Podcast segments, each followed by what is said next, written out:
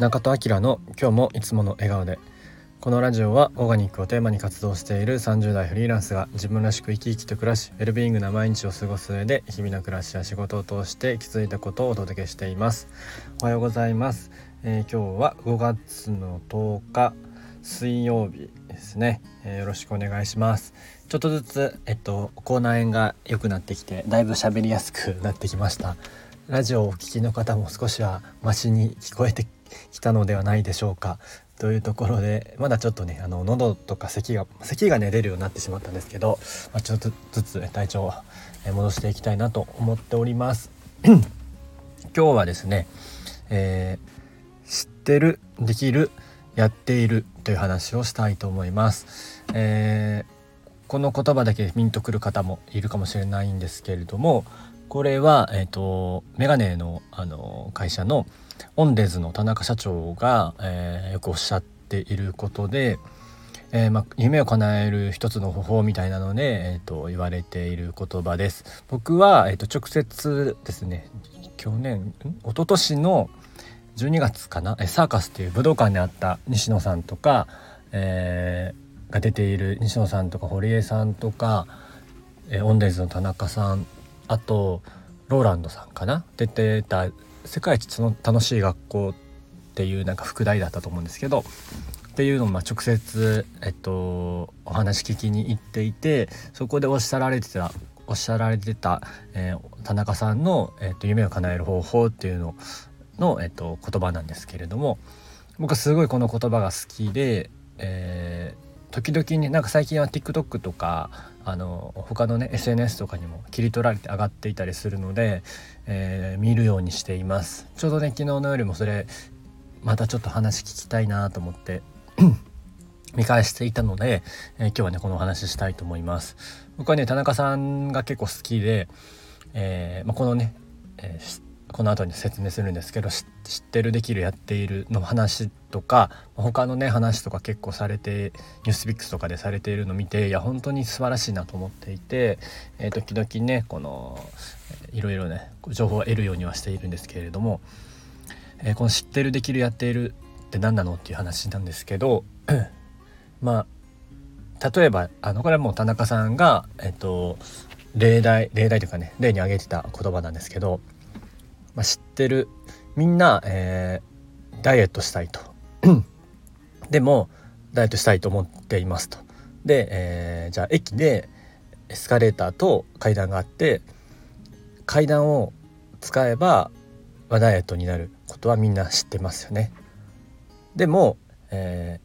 ー、できない。やれるんですよ。階段で登ることもできます。階段で登れば、えーと、痩せることも知ってるし階段で登ることもできる。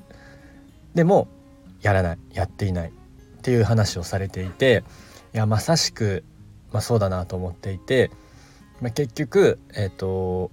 当たり前のことを当たり前にちゃんとやるっていうことがことしか、えー、夢は叶わない、まあ、成功には近づかない方法なんだよって話をされていてもうあの首がもげるぐらいうなずいてたんですけれども僕もねこの会社のプレゼンでちょっとこの言葉引用させてもらったり、えー、したことがあるんですけどいや本当に結局まああの泊まり泊まりというか近道近道か。あのね一日とか、えー、ちょっとのちょっとや外で何かがなせることなんてまあ絶対ないわけで もしそれがなったとしても、まあ、たまたまで長続きしないしってなった時にえっとまあ今おっしゃっていたどんだけやるかっていうことなんですけどでもみんな知っててできることをやってる人の方が少ないんですよね。それをやってる人は、えー、ちゃんとやっぱ結果が出てるというかでもみんな、えー、やれることも知ってるしできる環境にもあるし別にみんな今ね1ドル例えばねあの日々の生活1ドルで生活してるわけでもないし戦争が起きてるわけでもないし、まあ、極端な話なんですけどちょっと自分が努力すればできるしで、えー、できることも分かっているし、えー、やれる環境にもある。でもやらない。結局まあそこなんだよっていう話なんですけどまあこれは今自分で喋りながらも自分に言い聞かせていることではあるんですけれども